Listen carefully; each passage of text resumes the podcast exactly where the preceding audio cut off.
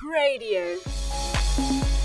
You're listening to Cradio, and this is Sarah with your Catholic news headlines for the week ending the 7th of February 2014.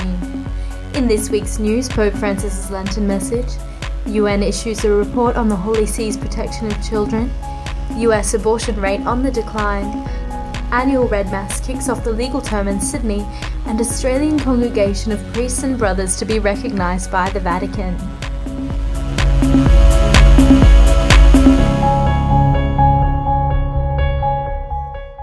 Pope Francis has this week released his message for the upcoming Lenten season, speaking on the poverty of Christ and our duty to be witnesses to the poor. In the message, Pope Francis explores Christ's incarnation, that although he became poor in taking flesh, he remains rich because of his love and confidence in the Father. The Holy Father explains that Jesus wants us to be rich also by sharing in this same love. It's been said that the only real regret lies in not being a saint, the Holy Father said. We could also say that there is only one real kind of poverty, not living as children of God and brothers and sisters of Christ. The Holy Father also encourages the faithful to address three kinds of destitution the material destitution of those who lack basic rights and needs, the moral destitution of those trapped within sin, and the spiritual destitution of those who do not know the gospel. The antidote to this destitution is not simply through using the right kind of human resources, according to the Pope, but through living the gospel message and imitating Christ's poverty in the practice of self denial. Let us not forget that real poverty hurts. No self denial is real without this dimension of penance, Pope Francis said. I distrust a charity that costs nothing and does not hurt. The full message can be found on the Vatican Radio website. The United Nations Committee on the Convention of the Rights of the Child has sharply criticized the Holy See's progress in protecting children in a report released earlier this week. Faults put forward by the UN include a failure to protect children from abuse due to mobility of offenders, substandard reporting, and a lack of transparency. The Holy See's permanent observer to the United Nations, Archbishop Silvano Tomasi, stated in an interview with Vatican Radio that while the Holy See intends to faithfully carry out all the elements of this convention for the protection of children, the observations fail to take into account what has already been achieved in the area of child protection the report in, in some ways is not up to date, not taking into account some of the clear and precise explanation that were given to the committee in the encounter that the delegation of the Holy See had with the committee three or four weeks ago. Other recommendations in the report were that the Church reassess its teaching on homosexuality, marriage, contraception, and abortion. The recommendations were denounced by Archbishop Tomasi, who said that they were an attempt to interfere with Catholic Church teaching on the dignity of the human person and in the exercise of religious freedom. I would say that there is a difficulty uh, apparent in understanding the position of the Holy See that uh, cannot certainly give up certain teachings that are part of their, their deep convictions and also an expression of freedom of religion. And these are the values that, in the tradition of the Catholic Church, sustain the common good of society and therefore cannot be uh, renounced.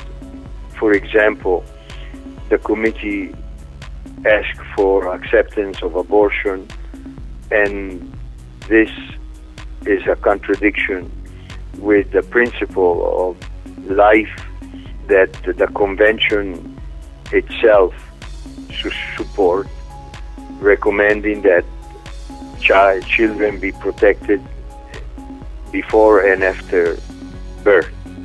The US abortion rate has dropped to its lowest since the Roe v. Wade Supreme Court decision in 1973, a national survey has found. A report issued earlier this week by the Guttmacher Institute in New York has shown the 2011 abortion rate to be at 16.9 in every 1,000 women, a large decline from 29.3 in 1980. The survey also found that the total number of abortions in the United States fell from 1.21 million in 2008 to 1.06 million in 2011.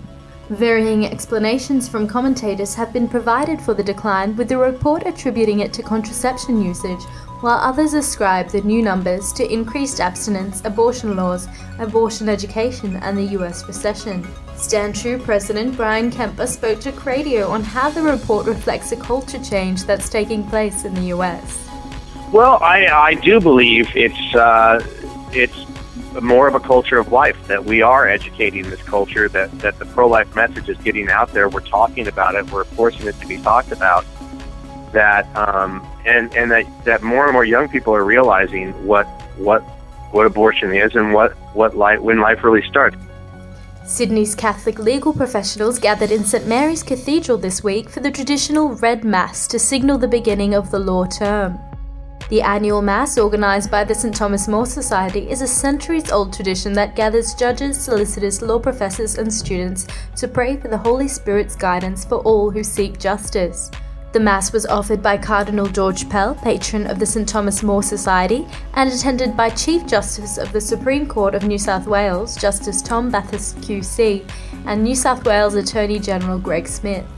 In his homily, Cardinal Pell asked God to bless all those involved in this work of justice and to continue to endow them with wisdom and insight.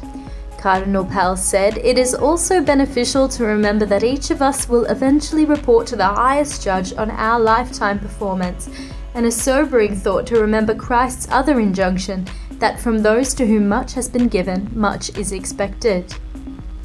The Missionaries of God's Love will formally be inaugurated as a religious institute of the Diocesan Right in Canberra this weekend at a Mass celebrated by Archbishop Christopher Prowse. The community, founded by Father Ken Barker, is among only a handful of Australian congregations to be recognised by the Vatican.